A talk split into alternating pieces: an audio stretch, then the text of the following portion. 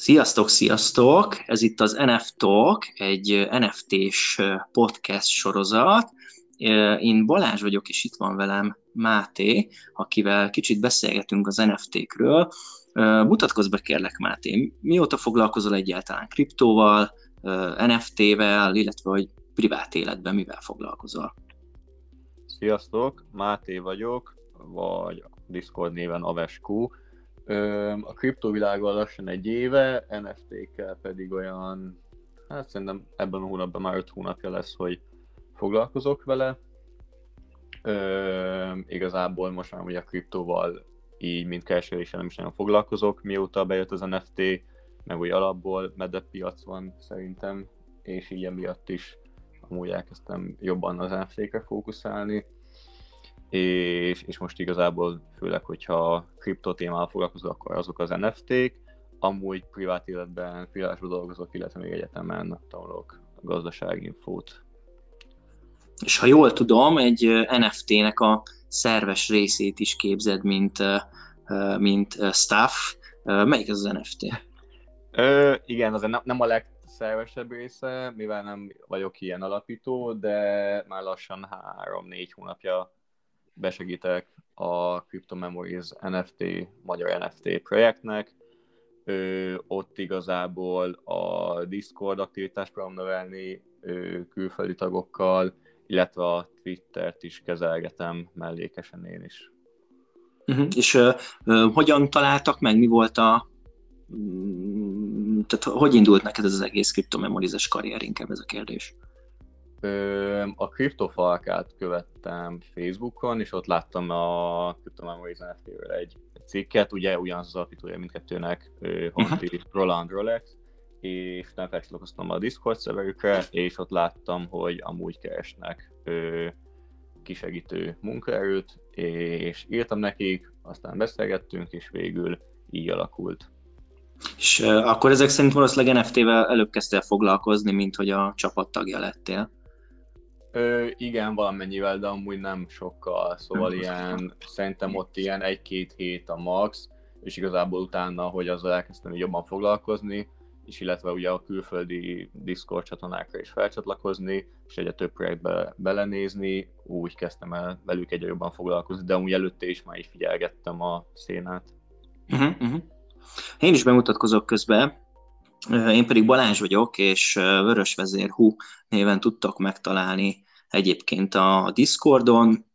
Hát kriptóval nagyjából egy éve kezdtem el foglalkozni, nyilván úgy kezdtem, mint az legtöbb ember Revoluton keresztül, onnan mentem át Binance-re, elkezdtem egy kicsit jobban beleásni magam, kinyílt előttem a világ, ahogy ugye csatlakoztam a Binance-hez, hogy mennyiféle kriptó van, mennyi lehetőség, én is ugye akkor szálltam be a, a kriptopiacba, amikor nem feltétlenül kellett volna, ez közvetlenül a, a múlt év tavaszában bekövetkezett ilyen nagyobb zuhanás, hát majdnem, hogy tetején azért nem egyből, a tetején sikerült beszállni egy kicsivel alatta, de hát igen, ott fél évig negatívos balanszal álltam a Binance számlámmal szembe, de szerencsére kitartottam. Én is voltam egyébként kriptofalkás, illetve hát itt ugye mellékesen is már elég régóta tag vagyok, és figyelemmel követem a, az eseményeket, úgyhogy én két fronton is figyelem ezt.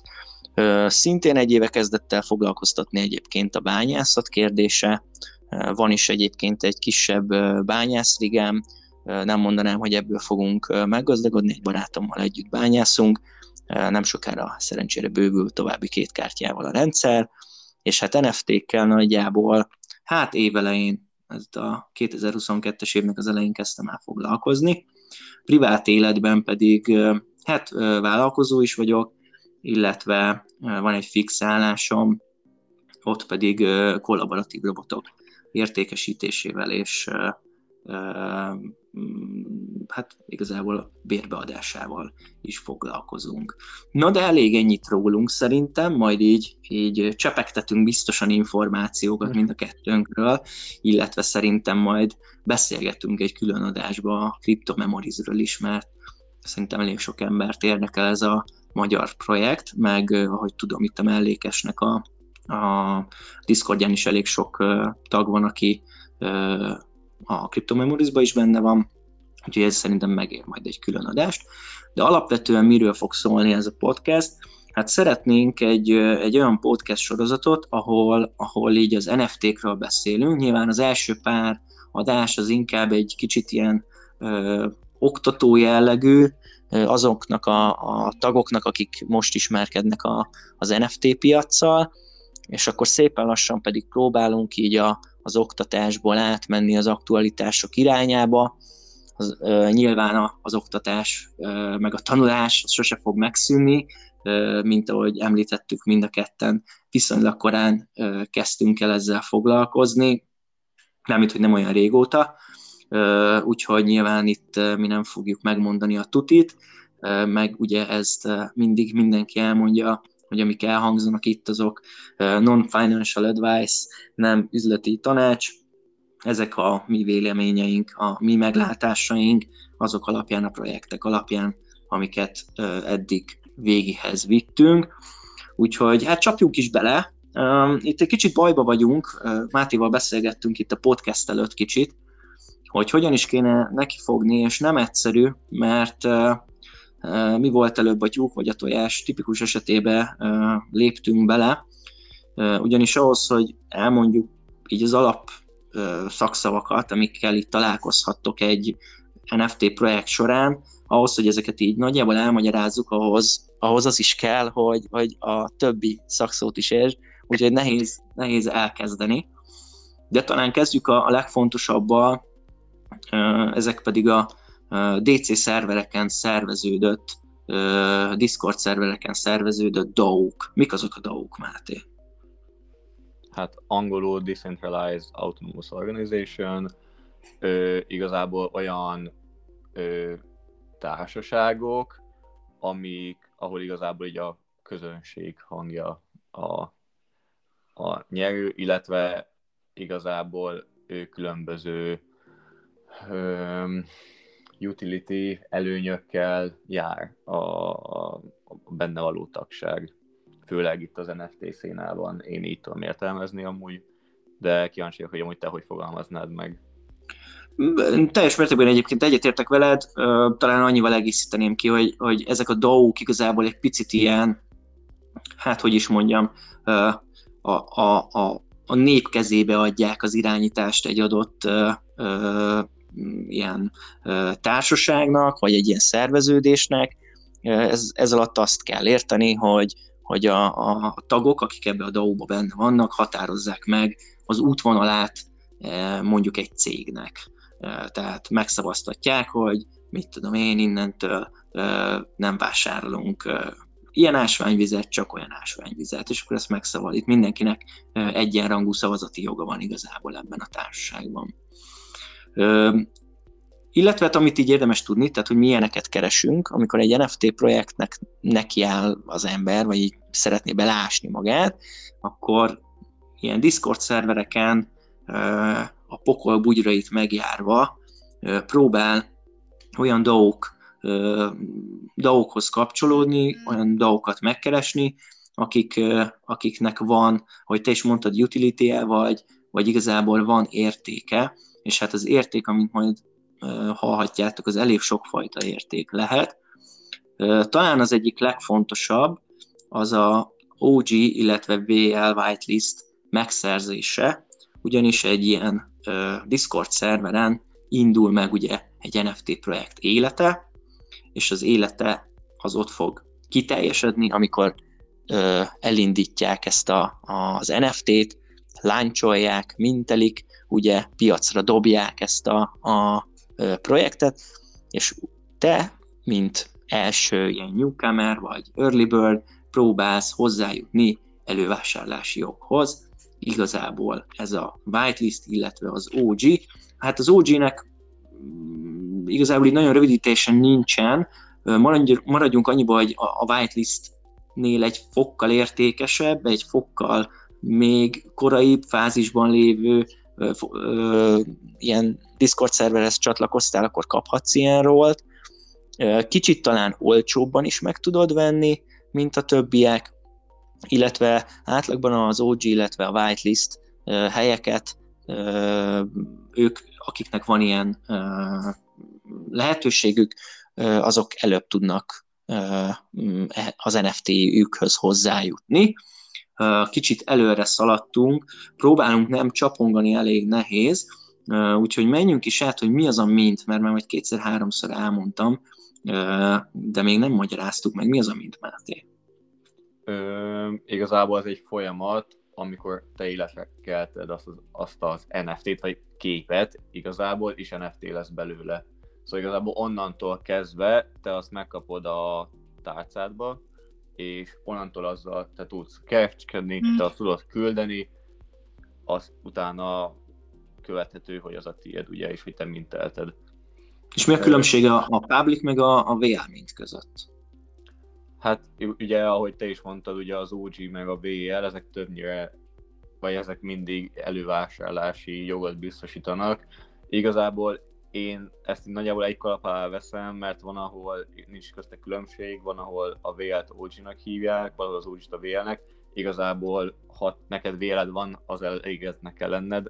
Néhány esetben jó az OG, de amúgy sokszor nincs is a szervereken. Ez csak is mhm. megértés. Uh-huh. De ugye ez azért jó, mert igazából 99,9%-ban te azzal hamarabb tudsz mintálni. Szóval az azt jelenti, hogy ha van egy olyan projekt, amiben csinálnak 1000 NFT-t, de tényleg fel van mögött egy 20 ezeres bázis. És igazából mind a, mhm. lehet, hogy abból a 20 ezerből 10 ezeren akarják majd mintelni, viszont te VL vagy, szóval jó esetben te garantáltan tudsz VL-ként mintelni, például egy órával hamarabb, mint hogy elkezdődik a publik értékesítés. Ö, igazából most amúgy eléggé felkapott az, hogy próbálnak úgy megcsinálni projekteket, hogy csak VL-ek minteljék azt, és akár publikra vagy csak pár száz, vagy még annyi ö, darab sem maradjon. Ö, hát igen, erről is mindenki más gondol, de igazából neked mindig az legyen a célod, hogy te VL-t szerez valahova, és utána döntsd el azt, hogy az egy jó projekte, azt megérje mintelni, azzal hogy mit akarsz kezdeni a jövőben, de igazából a VL sose árt. Így van, inkább legyen véled, és maradj ki egy mintelésből, mint hogy ott állsz mint előtt, és nincs whitelisted, hogy mintelhess. Ez egy ilyen ökölszabályként elmondható. És ugye maga a mintelés, az pedig egy launchpaden zajlik, ott láncsolják ezeket a projekteket. Launchpad az nagyon sokféle lehet, volt egy meta időszak, most már talán kezd alább hagyni, amikor a legtöbb NFT, akik saját launchpadet indítottak, vagy saját honlapjukon láncsoltak, azok indítottak egy launchpadet. A kettő között igazából a különbség, a, a launch az magán a honlapon, amikor uh, mintál a saját honlapodon, ha mintálsz egy NFT-t, azt launchnak hívjuk. Uh, nyilván ez akkor is igaz, hogyha uh, nem a saját honlapodon indítod el ezt a, az NFT-t, a, a Launchpad maga, az pedig a honlap, vagy hát nem feltétlenül honlap, ugye, mm, vagy nem feltétlenül a saját honlap, ugye a, a, van több ilyen nagyobb market, a marketplace-ek, mint hogy a Facebookon is, vannak primary, illetve secondary marketok, de erről mindjárt kicsit bővebben beszélünk. Te milyen mm, primary marketokról tudsz, akik indítanak, láncsolnak projekteket, akiknek saját launchpadjük van? Hát ugye a, a legnagyobb egyben egy secondary market is, az a Magic Eden. Ugye nekik amúgy nemrég volt egy botránya, és amúgy volt egy, egy-két hetes kihagyásuk, de amúgy ő, ők még mindig a legnagyobbak, meg piacvezetők ebben, de amúgy egyre több projekt épül fel arra, hogy ők majd launchpad építenek, ami például elég felkapott lett az elmúlt időben az a Simians, vagy Monkey Lab, de ugye pont ma beszéltük, hogy a, a Xene Dragonnak is van már saját launchpadje. Így van ugye, hogy ahogy jött ez a botrány, a botránynak a, hát nem tudom mennyire, mennyire ilyen rossz hangulatot kaptak el, mert van alapja a botránynak, kicsit szerintem jobban föl lett fújva, mint a valóság.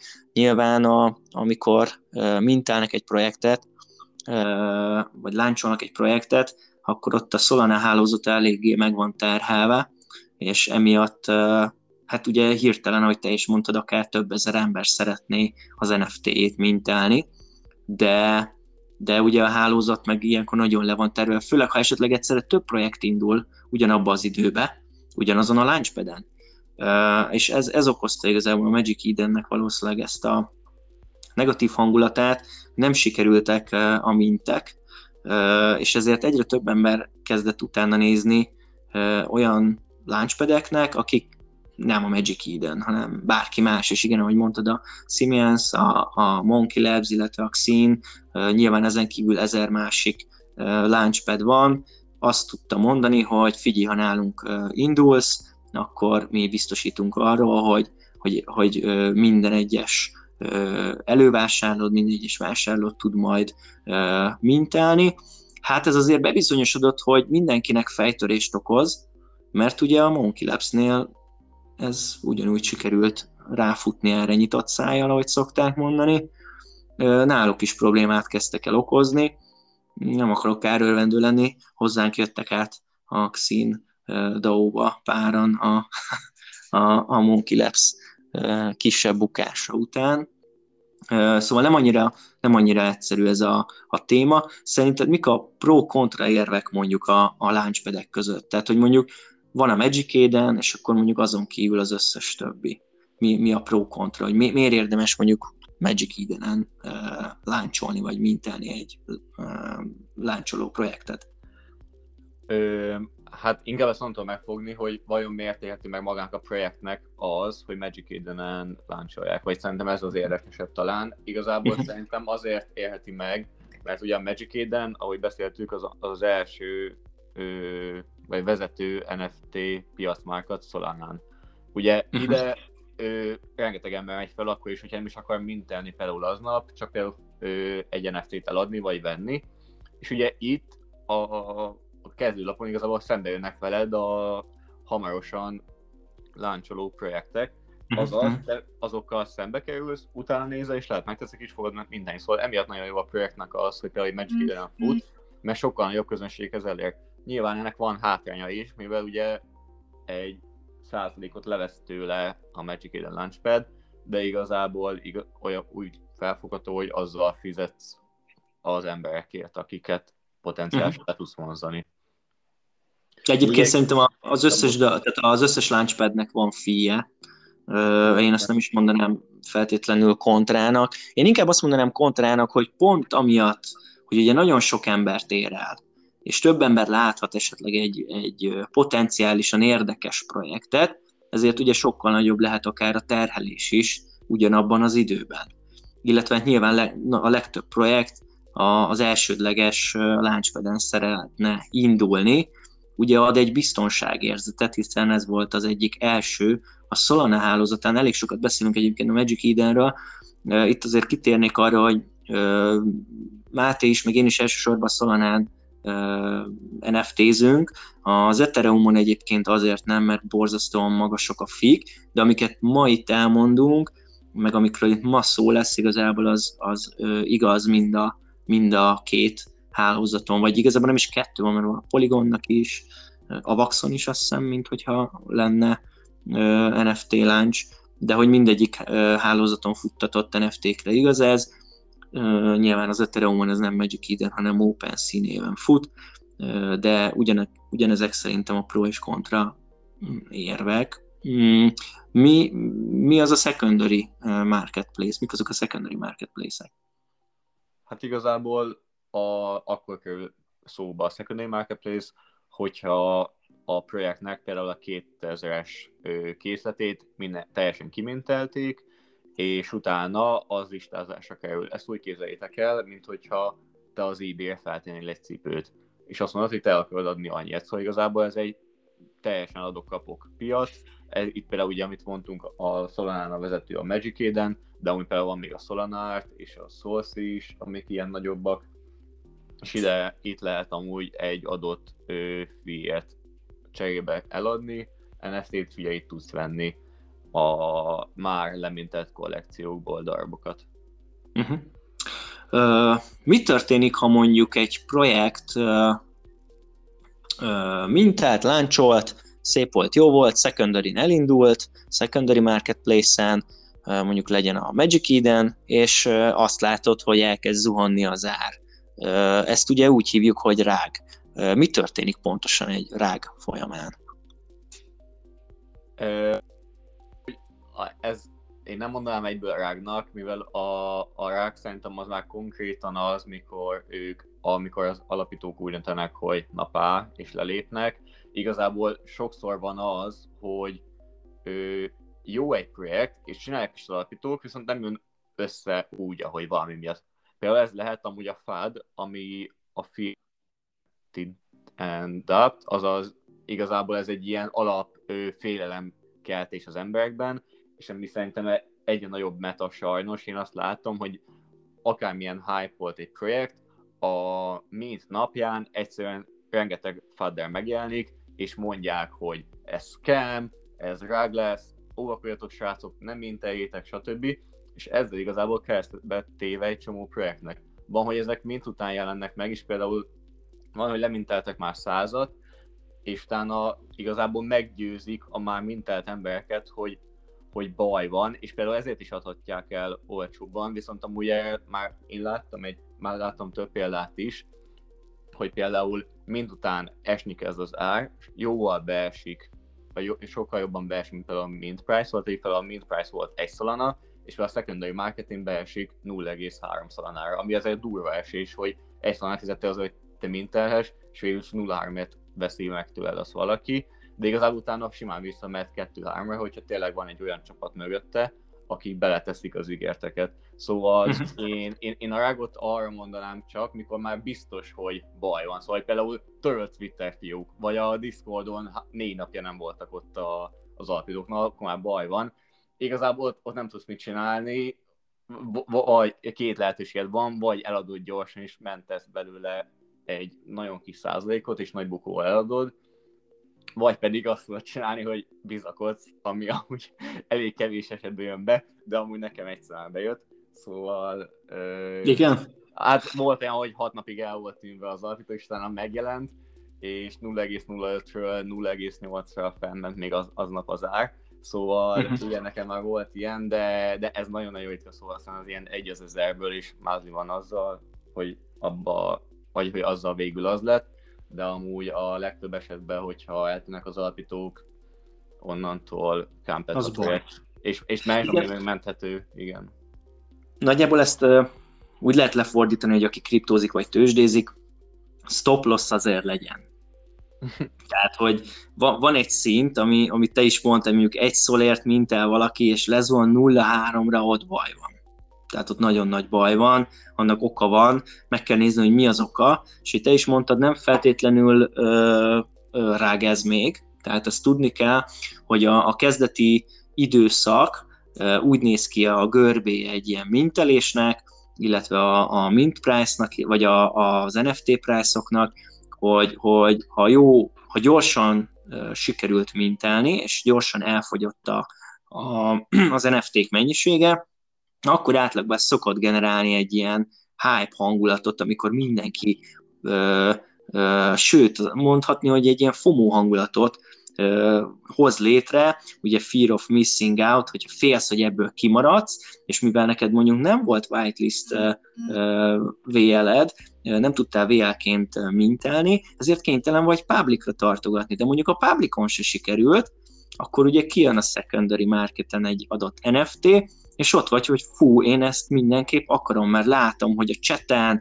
meg mindenhol ezeren mondják, hogy ez mennyire jó, ez igazából ugye a, a, ennek a fádnak a konkrét ellentéte a FOMO, legalábbis NFT piacon mindenképpen, amikor teljesen fölhúznak egy ilyen projektet, nem is feltétlenül van mögötte érték, csak tényleg egy ilyen brutál hype fomós hangulat van, ez megdurrantja fölfele az árát az adott NFT-nek, ugye van egy, egy úgynevezett floor price nevű dolog, ami, amit arra használunk, hogy egy, egy piacra dobott NFT-nek a, a listázottak közül a legolcsóbb NFT-nek az ára. Tehát e, ez alatt nincs, tehát ez adja meg mindig a floor price-t, és akkor azt lát, hogy ez a floor price, ez, ez ilyen két-háromszoros szorzóban van ahhoz képest, hogy te vetted, majd egy kis idő elteltével, amikor ugye alább hagy ez a FOMO, és már nem megy minden főfele, és nem megy minden ugye mondjuk megvette valaki háromszor ért azt, amit te egyért vettél, és azt látja, hogy már nem fogja valaki megvenni tőle háromnál többért,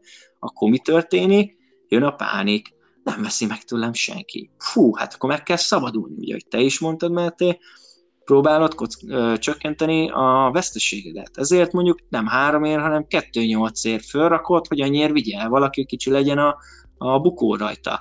Na de ugye nem csak te vagy, aki hárman vette meg, ezért mindenki azt látja, hogy hú, ő 2-8 ér felrakta, én azt akarom, hogy előbb elmenjen, hogy biztos ne ragadja a 2 hét, és így elindul lefele, akár mint price alá is, nagyon sok ilyen projektet látunk, erre még azért nem kell azt mondani, hogy rág, itt a, a paperhandek, akik ugye a, az ilyen, hogy is, hogy, mondja, hogy, hogy mondjam ezt jól magyarul? Máté? Hát, nem tudom, igazából akik így hát nem tudom, hogy szem főként azok a paperhandek, és az a papírkezőeként, amúgy valamennyire, ha elképzeled, akkor így van benne valami, de igazából akik így ő mindenképpen arra mennek, hogy ők gyorsan szereznek belőle pénzt, és hogyha nem szereznek belőle gyorsan pénzt, akkor bepánikolnak és eladják olcsóbban. Igazából én szerintem főleg azok az embereket, vagy ezeket lehetne paperhandnek nevezni.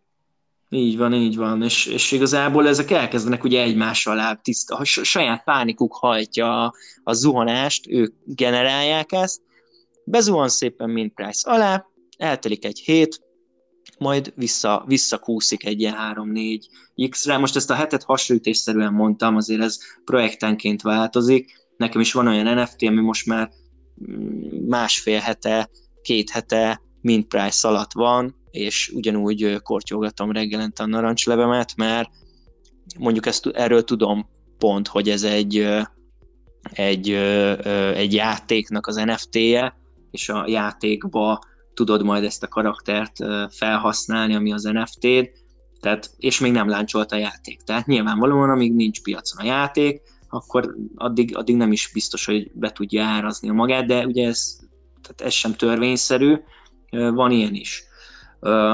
Nagyjából elmondtunk egyébként minden ilyen... Ehhez még annyit tennék amúgy hozzá, hogy szerintem ez a, az út, amúgy igen, mondhatod, hogy egy hét hasonlítésszerűen, amúgy itt ezek a ciklusok változhatnak, de amúgy egy, egy jó projektnek, ami, a, itt a jó a térsed, azt van potenciál, annak ez az életútja. Viszont ugye van egy már, van, nem, nem mindig ez van, szóval nincs mindig az, hogy te valamit mintálsz egyet, és az tuti lesz több, mint után. Például van ugye egy, most amúgy egy gyakoribbak a lassú mintek, ami igazából az lényeg, hogy, hogy elég sok idő alatt kell el, például akár egy vagy két nap alatt, és ugye itt legtöbbször meg úgy kezdődik, hogy a mint után olcsóban teszik fel az embert, mivel ugye ők megvették a mint legelején bízva abba, hogy gyors lesz a mint, és majd túladnak rajta plusz áron, viszont látjuk, hogy egy napig nem kell senkinek, vagy nem kell annyi embernek, hogy, hogy teljesen szolgálat legyen a projekt. Emiatt már nagyon sokszor van, hogy ilyenkor úgy indul a, a maga a secondary market, hogy mint ár alatt. És igazából kimarad ez a felfutás, mert igazából nincs annyi ember, aki befomózza ezt a projektet, és igazából alapból már úgy indul, hogy lefele megy, mert a, azok a papírkezők, akik keresnek, vagy papírkezők, már magyarul mondom, de azok a paperhandek, akik, akik, a, akik azért vették, hogy majd mintár felett eladják, ő, ők ugye gyorsan eladják, nincsenek, akik befumózzák, mert ugye olyankor kevesen vannak, akik befumózzák, vagy akik igazából úgy hozzá, hogy, hogy jó lesz a projekt, azok elégedettek a saját mintjükkel, és igazából mindig ez az esés után jön szerintem az az út, ami igazából a projektre így ö, hogy mondjam, méltó. Szóval, hogyha például jó egy mhm. projekt, akkor én ennek le. Van, hogy nem nincs vele foglalkozva, vagy csak nagyon lassan adnak, akkor van is stagnál, ha meg igazából, amint beszéltünk, lépnek a, a devek, a developerek, az alapítók, akkor meg ugye baj van, és akkor meg ugye egyből esik be. Igen, egyébként a slow mintek akkor kezdtek el elterjedni szerintem, amikor a, a Magic Eden-nel voltak ezek a problémák, és egyre többen kerestek alternatív launchpadeket, és hát ezeknek a launchpadeknek egy ilyen sajátossága volt, hogy ugye, amit beszéltünk is, hogy Magic Eden ad egy ilyen kiemelt helyet neked, hogyha eléggé hype projektről van szó, és pontosan nem is tudom, hogy milyen feltételeknek kell megfelelned ahhoz, hogy a ilyen upcoming means meg az ilyen kiemelt tech közé bekerüljél, de alapvetően ugye ott több ember láthat téged, jobban leterheled, gyorsabban el tud fogyni, illetve hát amit én tudok, hogy a, a Xin Launchpad-en például ki vannak tiltva a botok, tehát nem lehet bottal láncsolni, erről még nem volt szó, ebben egyébként te vagy inkább a profil, még nem próbáltam. Mik ezek a, a botok, akik, amiket lehet mintelésre használni?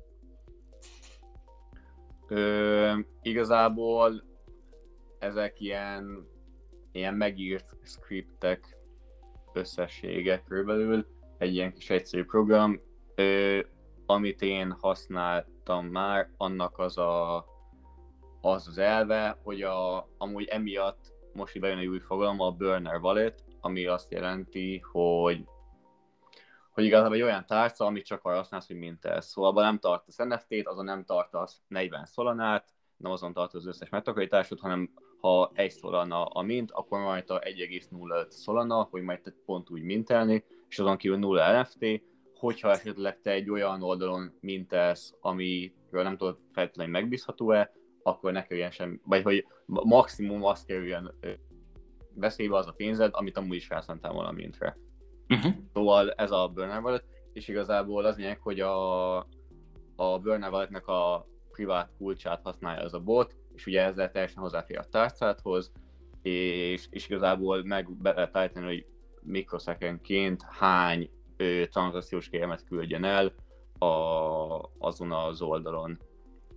Tehát leegyszerűsítve, igazából, leegyszerűsítve igazából semmi más nem csinál, mint hogy amikor láncsol egy projekt, oda megy a launchpadre, a bot idézőjelben a program figyeli ezt a launchpadet, és a mint gombot tized másodpercenként lenyomja, és abban az esetben, ha kap visszajelzést, akkor öprúvolja a tranzakciót. Ugye ezáltal úgymond kivédve az embereket, hiszen mi nem tudunk kattingatni ilyen végtelenségig, és hát ugye ez nagyban egyrészt le tudja terhelni a hálózatot, meg nagyon sok embert, aki nem használ ilyen botot, ellehetetlenít attól, hogy, hogy kapjon egy NFT-t. Uh, én egyébként nem... Még vagy, bocsánat, megjegyzés, hogy amúgy, amit én használtam, az pont nem ilyen kattingatós minttel ő, működött, hanem, hanem a Candy ID alapján, de amúgy ez egy elég bonyolult téma, szóval ezt most nem hiszem, hogy ennek itt van a helye, de amúgy ez is, már biztos, amúgy nagyon sok fajta bot van. Uh-huh. Ja, erről mindenképp akarunk beszélni, tehát a jövőben erről fogunk beszélni, illetve a wallet kezelésről is igazából a következő adásban fogunk egy kicsit bővebben beszélni. Most még, amit, ami még belefér ebbe az adásba, ott, ugye sokat beszéltünk arról, hogy a, legfontosabb, hogy ilyen VL whitelist helyeket szerezzél ugye a, a Discord szervereken, az adott projektnek a Discord szerverén, hogyan lehet ezeket megszerezni? Tehát, hogy hogyan lehet hozzájutni, mert nyilván annyi nem elég, hogy csatlakozol. Hát igen, az túl egyszerű. Mondjuk, amúgy sok helyen az OG-nál elég annyi, hogy csatlakozol, viszont akkor neked az első 50-ben kell benne lenned a szerveren, szóval ez így kb. amúgy lehetetlen, hogy rátalálsz, vagy, vagy valami nagyon nagy mázid van, és pont rátalálsz, de amúgy az nehéz. A VN-nél amúgy elég sok kritérium van, és ez sincs könyvbe vésve, igazából minden, minden projektnél más. Ez igazából a legalapabb az, vagy az, hogy vagy embereket kell meghívnod a Discord csatornára, itt igazából ilyen 3-tól 10, akár 20, mondjuk a 20 az embertelen, de ilyen 3-10 ember szokott lenni általában, hogy annyi embert meg kell hívnod, és bent is kell maradni azoknak az embereknek, valamint ő, most már egyre többen kötik ő, ugye server levelhöz, vagy server szinthez, azaz, hogy minél többet kell csetelned, és ugye a cseteket te kapsz XP pontokat, és ez alapján ugye tudsz fejlődni a szervereken. Általában amúgy itt ilyen level 3, level 5 szokott lenni. Van, hogy ez a kettő kombinálva van, van, hogy ez vagy csak az. Igazából igen, ez, ez, ez, az alap, ö, ahogy a szervereken tudsz kapni, de amúgy még rengeteg más lehetőség van, de erről megmesélte. Mert van benne vagy. Igen, igen. Um, ugye alapvetően ez, a, ez grindolásnak hívják egyébként, amikor így uh, írogatsz, és minden egyes karakter, amit te elküldesz, annak van egy XP értéke, és uh, így lehet uh, szinteket lépkedni. Hát ez a, ez a nehéz, uh, vagy nehezebb verziója a whitelist szerzésnek. Van ennek egy könnyebb verziója, én a Xin Dragons DAO-ban vagyok egyébként ilyen nagykövet, lefordítva, és ugye a legtöbb ilyen nagyobb DAO-kba, vagy ilyen blue chipes projektekbe, és ha már elmondom a blue chipet, akkor gyorsan el is mondom, hogy mi az. Az a blue chipek, azt ugye átvettük mi a tőzsdéről, a blue chip projektek, amik, amik már bizonyítottak, erős projektek, a, a, a tagok benne, ők hodlerek nagy részben, tehát a hodler meg ugye az, aki, aki nem adja el az NFT-t, aki nem listázza a, a, a secondary tehát ahol nagyon sok az a, olyan ember van, aki hisz ebbe a projektbe, hisz a developereknek, tudja, hogy ez egy értékes, vagy bízik benne, hogy ez egy értékes projekt, és ezeket gyűjti össze igazából ez a DAO, és ezen belül még egy ilyen, hát hogy is mondjam, egy érték, amit viszont a DAO ad, vagy ezzel jutalmazza meg a, a hívőit, ezt egy kicsit fura így mondani, de hogy, de hogy ezzel jutalmazza igazából a hodlereket, hogy különböző kisebb whitelist projektektől, akik ugye még nem blue chipek, hiszen még nem is, nem is volt esélyük azzá válni. Ja igen, itt még érdemes talán azt elmondani, hogy a blue chip projektek azok sokszor olyan projektek is, amiknek mondjuk van már gang, második generációs NFT, tehát nem csak egy NFT dobtak piacra, hanem már a, az adott témához már egy másodikat is piacra dobtak, de hozzáteszem, ez nem, tehát ez nem ökölszabály megint csak, tehát nincs, nincs így kőbevésve, hogy minden olyan projekt, ami két generációt kidobott, az már blue chipnek számít, de mivel az NFT-knek ugye ilyen nagyon-nagyon gyors az élete, elég gyorsan kiderül, hogy mik halnak meg, ezért akik azért maradnak hosszú távon, és ne találtam egy második generációjuk, azért ők már nagyobb százalékban mondhatóak blue chipnek. De, de visszatérve, tehát, hogy mit adnak, mit adnak ezek a, a projektek a, a hodlereknek, hát ilyen whitelist helyeket az indulóban lévő kisebb projektekhez, és ez van nagyon sokféle uh, ilyen giveaway, van, amikor csak simán reagálnod kell egy posztra, egy kis emojira, ha rákattintasz, akkor már részt veszel a sorsolásba, és majd mit tudom, egy nap múlva, fél órán belül, amit megadnak időintervallumban, kisorsolja a bot, hogy kinyerte meg ezeket a whitelist helyeket, illetve van még az FCFS, ez a First Come, First Serve, ez nagyjából annyit tesz, hogy mikor kiposztolják, hogy van egy ilyen whitelist giveaway lehetőség, akkor gyorsan át kell menni a, a, az adott kis projekt Discordjára, és van egy ilyen verify, vagy proof, proof your DAO, vagy valami ilyesmi, ahol igazából elküldött, hogy te mondjuk a Xin Dragonnak vagy egy hodlere, és ezért cserébe te automatikusan igazából megkapod a, a whitelist helyedet. Te tudsz másfajta ilyen whitelist opportunity-ket, vagy ilyen whitelist lehetőségeket? Hát, amivel még nekem nem volt sikerem, de amúgy az ilyen Twitter giveaway amúgy azok viszonylag azok. Ott ugye van nagyon sok ilyen NFT influencer, valamint vannak ilyen projektek is, amik segítik a kisebb projekteket. Itt általában like-ért, retweetért és kommentért bekerült egy sorsolásba.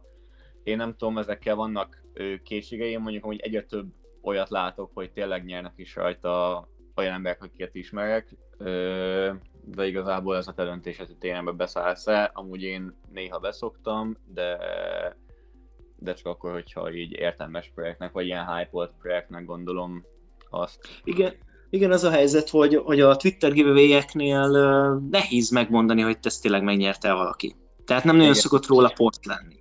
Most vagy megkapják az adott emberek, vagy nem kapják meg. Ugyanígy vannak a projektek, akik ugye szalanát sorsolnak ki, tehát mit 0,1 szolánál. Ez ugye mit eredményez a projektnél? Nagyon sok megosztást, és nagyon sok emberhez juthat el az adott projekt, ezt ezért csinálják. Kérdés az, hogy mennyi, mennyi ö, értéke van igazából ezeknek. Ö, Ja, hát, ja igen, egy, egy, jó, egy jó tipp, csináljátok-e, hogyha eddig volt Twitter fiókotok, akkor csináljátok egy újat, és csak azon NFT-zetek, mert brutál mód uh, tele tudjátok szarni uh, ilyen NFT projektekkel, és hát akik követnek titeket, és nem érdekli őket, azok uh, ki fognak nyugodni. Két percenként valami giveaway-t retweetelsz, úgyhogy ja, erre, erre érdemes odafigyelni.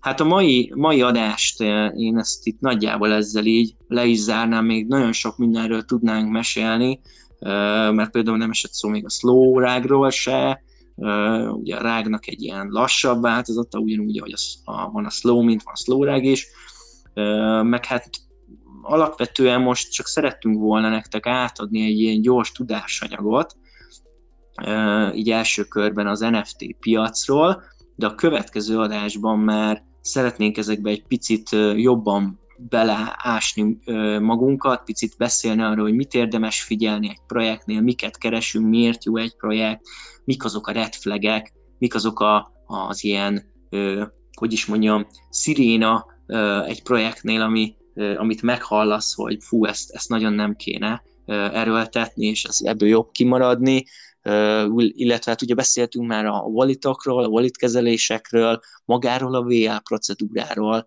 mm, ezek lesznek igazából a következő részben, úgyhogy ha tetszett nektek a, a kis podcastünk, akkor létszi értékeljetek minket egy like jellel, és ha minden jól megy, akkor egy ilyen legrosszabb esetben két heti gyakorisággal fogunk nektek egy ö, ö, podcast jelentkezni. Most még a kezdetben mm, ez lehet, hogy egy picit gyakoribb lesz, akár heti egy is, de nem szeretnék olyan ígéretet tenni, amit nem tudunk betartani, úgyhogy maradjunk a két hetente egy, az biztos. Úgyhogy köszi szépen, hogy itt voltatok, további szép napot. Ciao, ciao. Köszönöm szépen, sziasztok!